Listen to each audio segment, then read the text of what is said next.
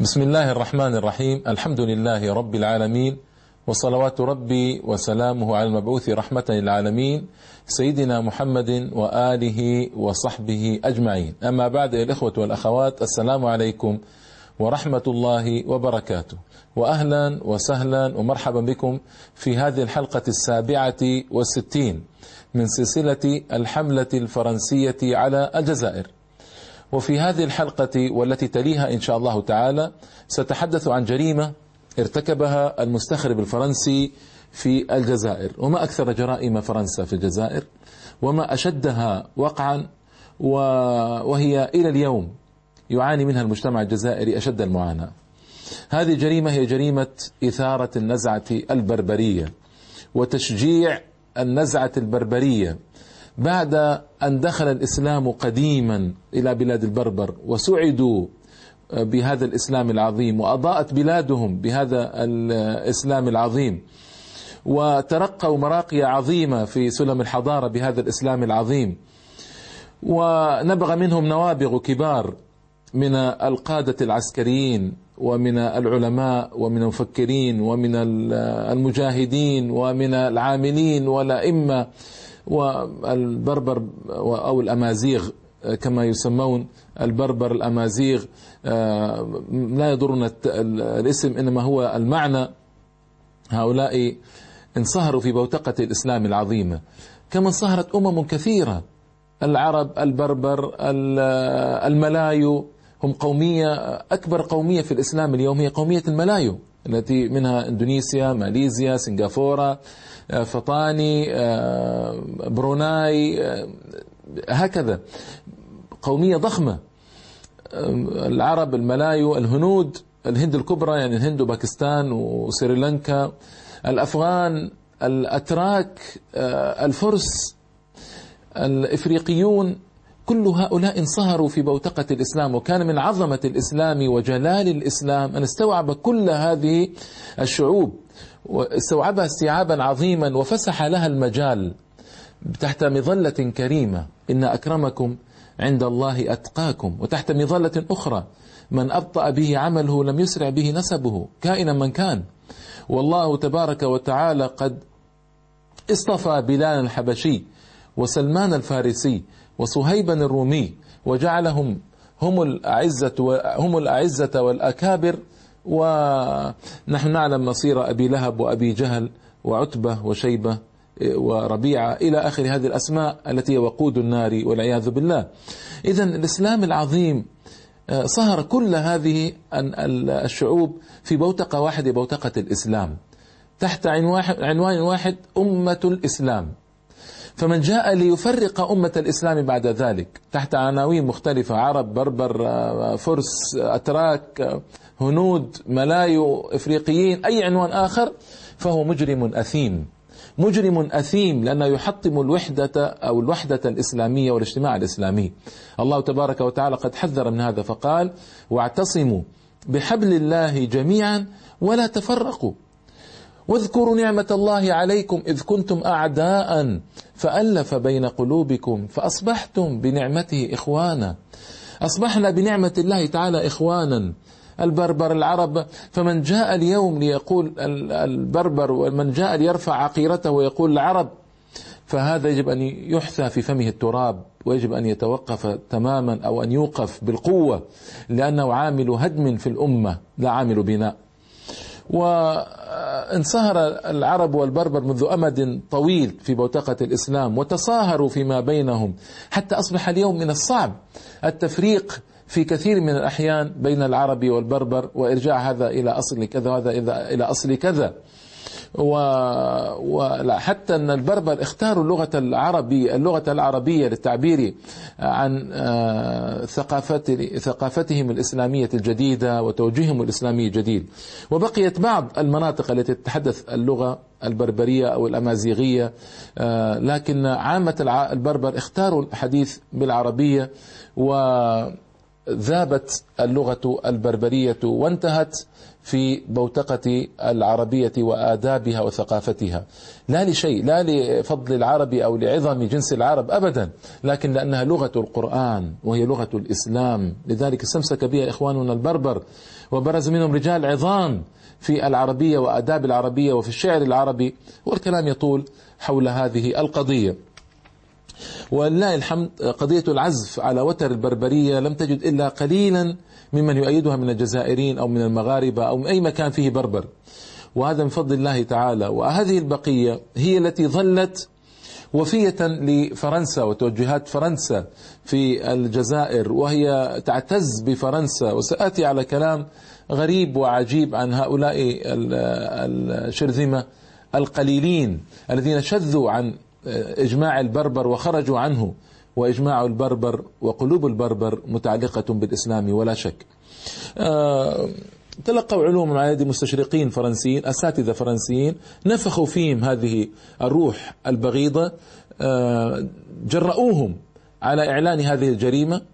وهكذا فعلوا سآتي إن شاء الله تعالى على ذلك. لكن لابد أن أقول أن سياسة البربر فشلت ولله الحمد. فشلت على يد أئمة المساجد أصحاب الزوايا علماء الإسلام مفكري الإسلام على يد الثلة الطاهرة من أبناء الجزائر عربا وبربر الذين لم يرضوا أبدا بهذه القسمة ولم يرضوا أبدا بهذا التفريق بين العربي والبربر واختاروا طريق الإسلام طريقا واحدا لا ثاني له. وسآتي إن شاء الله على كلام جميل عندما أظهر آه، في الحلقات القادمة قضية الثورة وانحرافاتها. سآتي على رجل اسمه محمد سعيد هذا رجل من أعاظم البربر وأكابرهم كان موقف جليل في مجلس قيادة الثورة. وسآتي عليه إن شاء الله تعالى في هذا الموقف يتمثل في نصرة الإسلام وإبعاد التيارات الماركسية والعروبية عن آه، مسار الثورة وهكذا نصح آه، رحمه الله تعالى فقد توفي لكن ما استمع إليه لكنه موقف كان موقفا رائعا وسأذكر نصوصا من كلامه إن شاء الله تعالى. آه، الجمعية العلماء في الحقيقة وقفت سدا منيعا أمام كل هذه المحاولات. كعادة جمعية العلماء وفضل جمعية العلماء على الجزائريين.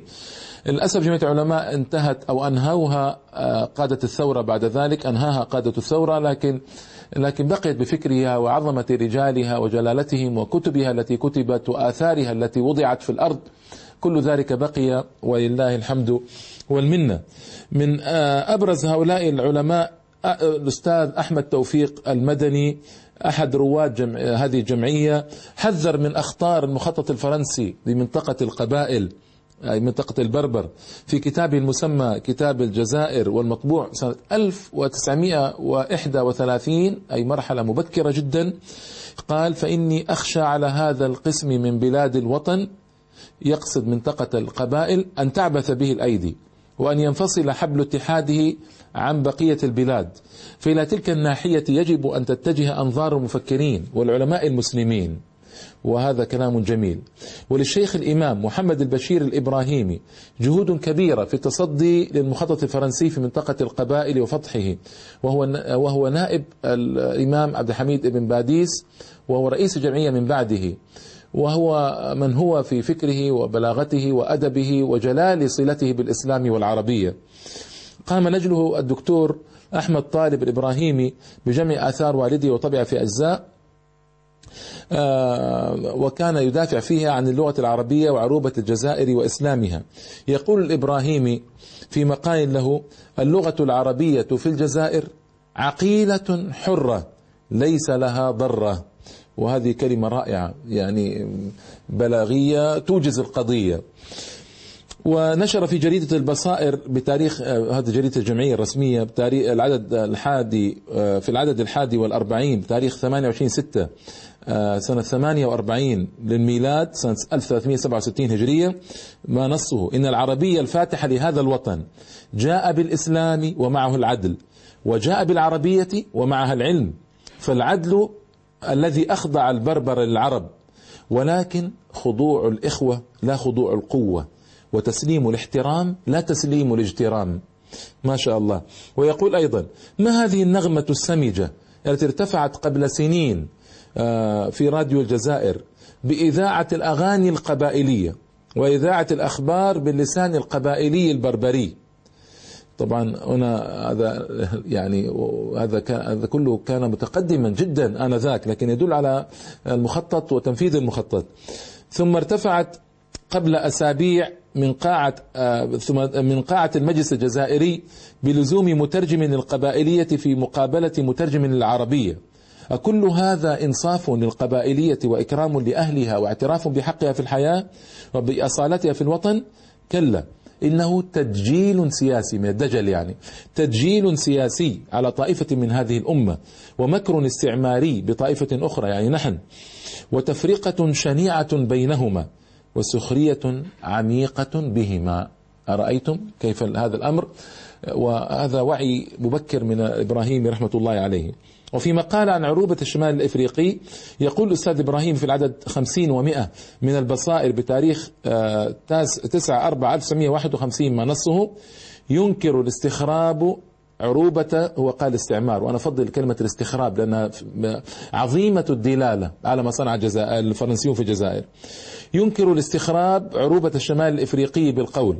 ويعمل لمحوها بالفعل. وهو في جميع أعماله يرمي إلى توهين العربية بالبربرية. توهين تضعيف يعني. وقتل الموجود بالمعدوم ليتم له ما يريد من محو واستئصال لهما معا. وإنما يتعمد العربية بالحرب لأن عماد العروبة وممسكة الدين أن يزول ولأن لها كتابة ومع الكتابة العلم و ولأن لها أدبا ومع الأدب التاريخ ومع كل ذلك البقاء والخلود وكل ذلك مما يقض مضجعه ويطير منامه ويصخ مسمعه يعني يضجه يتعبه ويقصر مقامه في البلاد يعني. وقد أكد البشير إبراهيم على عروبة البربر في مقالة بجريدة البصائر. يقول إن القبائل أي البربر مسلمون عرب وكتابهم القرآن يقرؤونه بالعربية ولا يرضون بدينهم ولا بلغته بديلا ولكن الظالمين لا يعقلون. وهذا الكلام رائع من البشير الإبراهيمي. وأتمنى اليوم أن ينتشر هذا الكلام انتشارا كبيرا على يد إخواننا وأخواتنا في الجزائر. انشروا انشروا كلام البشير الإبراهيمي فهو منكم وفيكم وعالمكم وإمامكم. انشروا كلامه في كل مكان اخطبوا به آه، تحدثوا به في وسائل الإعلام أنزلوه في المواقع وأبرزوه بقوة فهو كلام آه، جليل في الحقيقة وكلام رائع ينبغي ينبغي أن لا يتهاون فيه أبدا وينبغي أن ينشر بقوة حتى حتى تنقمع الدعوات المريبة الفاسدة المضلة هذه والعياذ بالله. آه، لم يتردد الرعيل الأول. هذا دكتور له مقالة دكتور محمد علي من الجزائر يقول لم يتردد الرعيل الأول من رجال الإصلاح من أبناء منطقة القبائل عن مواجهة السياسة البربرية بالمنطقة. فنجحوا في إنشاء ثلاثين مدرسة. ظلت تعلم النشأة اللغة العربية والفقه الإسلامي حتى سنة 1956 أي في منتصف الثورة. كما حرصوا على توعية الناس بتنظيم حلقات الوعظ والإرشاد في المساجد واستطاعوا تكوين طلائع من الشباب متمسكة بالإسلام معتزة بالثقافة العربية. هم من هؤلاء الرجال الذين خدموا الجزائر بصمت. وكرسوا حياتهم لخدمة الإسلام فيها. نذكر على سبيل المثال السعيد ابن زكري وأرزقي الشرفاوي وأبو يعلى الزواوي والفضيل وارتلاني وغيرهم كثيرون. فضيل وما أدراك من الفضيل تحدثت عنه في حلقة سابقة ورجل عظيم. لم يؤت حقه إلى الآن لم تعرفه الجماهير أو الأجيال الجزائرية. دع عنك الأجيال العربية فإنها تجهله أو, أو أن كثرة الكاثرة من أبناء العروبة الإسلام يجهلون أثره العظيم. رحمة الله عليه. وهذا من آه، تهاوننا الكبير في نشر تراجم عظمائنا وسادتنا وعلمائنا وكبرائنا الذين كان لهم أثر كبير في تحريك الساحة العربية والإسلامية. في أوج المدة الاستخرابية. وكانت جمعية العلماء اتخذت موقفا صريحا من السياسة البربرية للإدارة الفرنسية عندما حدث شعار مشروع الإصلاحي الإسلام ديننا والعربية لغتنا والجزائر وطننا. وهذا الكلام كلام رائع جدا. أيضا آه، حزب الشعب حزب الشعب الجزائري الذي أسسه الأستاذ الكبير مصالي الحاج رحمة الله عليه كنت تحدثت عنه. لم يتوانى عن إنشاء المدارس عن إنشاء المدارس على غرار جمعية العلماء لتعليم العربية وندد بالمشروع الاستخرابي الفرنسي بالجزائر القائم على فكرة تقسيم الجزائريين. والشاعر المبدع شاعر حزب الشعب وشاعر الجزائر بالحقيقة مفدى زكريا رحمه الله كان من أبناء ميزاب البربرية. حدد أهداف النضال السياسي لأبناء المغرب العربي في خطابه بتونس سنة 1934 جاء فيه الإسلام ديننا وشمال إفريقية وطننا. والعربية لغتنا. عندما يقول شمال إفريقية لأن حزب الشعب ورث عن آه، ذاك الوقت كان هناك نجم شمال إفريقيا. حزب نجم شمال إفريقيا المجيد الذي جاء بعده حزب الشعب كان توجهه مغاربيا إن صح التعبير ولم يكن فقط جزائريا. آه، وصلت الثورة الجزائرية نضال ضد سياسة التفرقة العنصرية في الجزائر والمتمثلة في المسألة البربرية ونجحت في توحيد الشعب الجزائري. وقد كان لرجال منطقة القبائل مساهمة كبيرة وأساسية في مما في هذه الثورة مما أفشل المخططات الفرنسية. وكان من أبرزهم كريم بلقاسم ومحمد السعيد وهذا رجل عملاق سآتي على نص كلامه إن شاء الله تعالى. رحمه الله قد توفي. وعميروش آية حمودة ومحمد ولد الحاج وغيرهم كثيرون.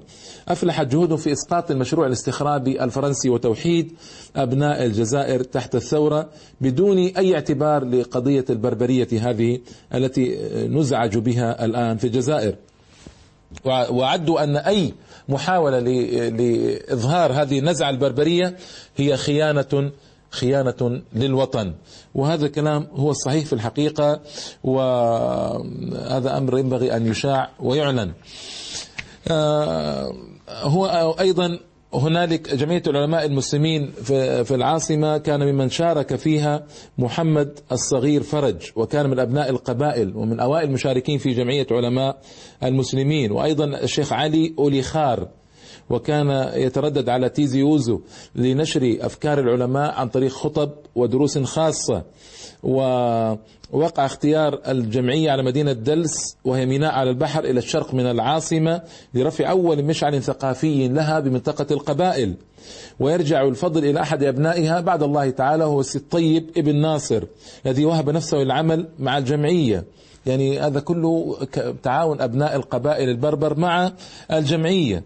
ومن ومن دلس إلى تيزي يوزو انتقل أثر جمعية العلماء حيث تكونت جمعية الشبيبة وباشرت نشاطها في التربية والتعليم واستمرت كذلك حتى اندلعت حرب التحرير سنة 1954 آه، وحتى أن الفرنسيين منعوا جميع علماء المسلمين من الدخول إلى المساجد في منطقة القبائل آه، ولكن الجمعية أسست في جبال جرجرة تأسست فروع إصلاحية في أربعة أربعة مراكز وفتحت بعض المدارس تعرضت لصعوبات جمة من قبل السلطات الاستخرابية الفرنسية ومن قبل المبشرين المنفرين يعني المنصرين الذين كانوا يركزون على تلك المنطقة. آه،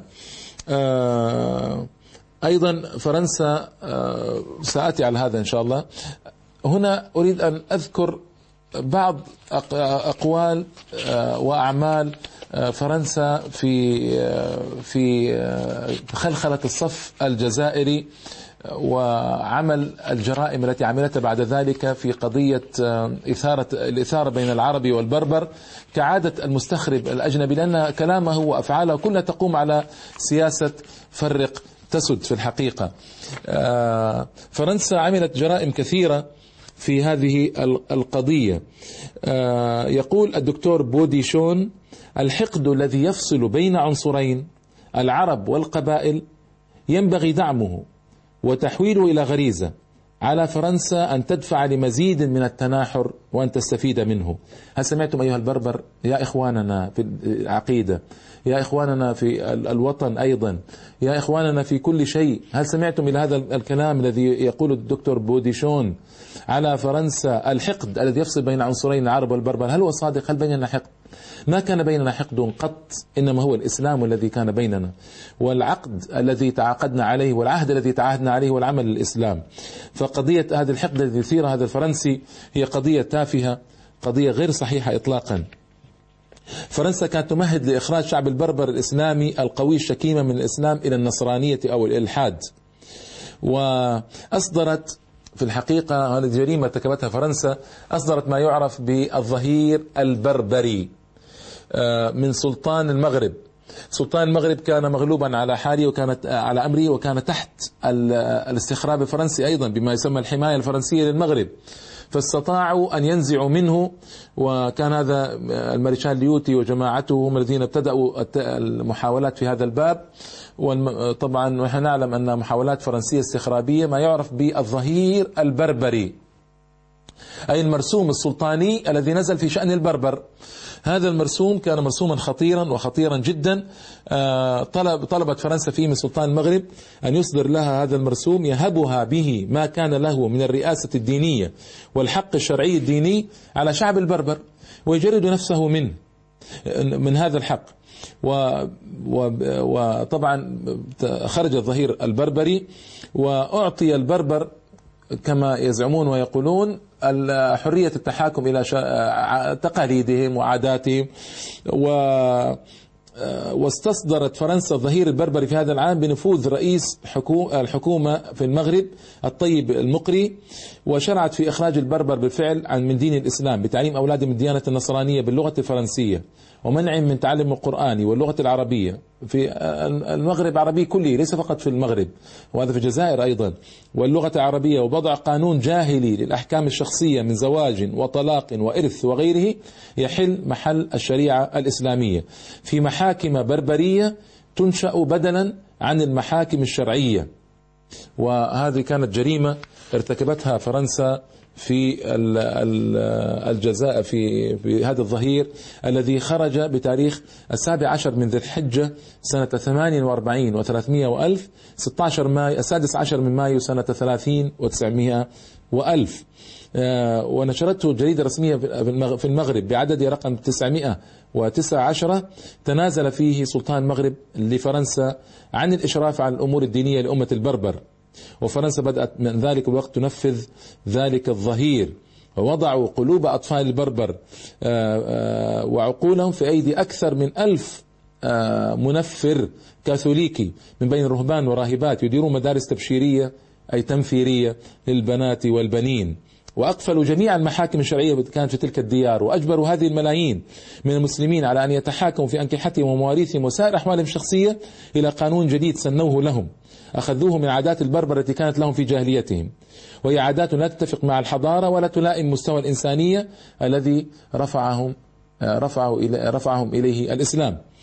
آه وكلام كلام طويل آه أكتفي به آه، القضية. آه، اعتبروا منذ ذلك الوقت آه، فرنسا منذ ظهور الظهير البربري اعتبروا جميع أو عدوا جميع المدارس القرآنية ملغاة وجميع العبادات الإسلامية معطلة ووكلوا أمر تعليم أطفال المسلمين إلى الرهبان. وحالوا بين جميع مناطق البربر وبين علماء المسلمين ورؤسائهم فلا يتصل بها أحد منهم. كما قلت لكم منعوا الجمعية منعوا جميع علماء المسلمين في الجزائر من أن تتحرك في أوساط البربر أو تدخل مساجد البربر من أجل دعوتهم. وجرائم جرائم ترتكبها فرنسا كثيرة في هذا الباب. آه، أيضا أنشأت آه، فرنسا معهدا آه، أنشأت أكاديمية بربرية في باريس سنة 1387 1967 كما رعت سنة 1998 إنشاء منظمة عالمية تتحدث باسم البربر في العالم. هل رأيتم؟ يعني ينبغي أن يثير هذا في إخواننا البربر التساؤل الكبير لماذا يحدث هذا من فرنسا؟ أمن أجل عيونهم؟ من أجل رغبة في مصالحهم معاذ الله؟ فرنسا لم ترد لم ترد ذلك قط في حياتها لأي شعب في العالم وبالذات الشعوب الإسلامية. فلماذا تصنع فرنسا هذا؟ الجواب عند إخواننا البربر الذين أضلت بعض بعضهم السياسات الفرنسية في المنطقة. وإلى اللقاء في حلقة قادمة التي أكمل فيها إن شاء الله تعالى ما أريد عرضه من قضية البربر. والسلام عليكم ورحمة الله تعالى وبركاته.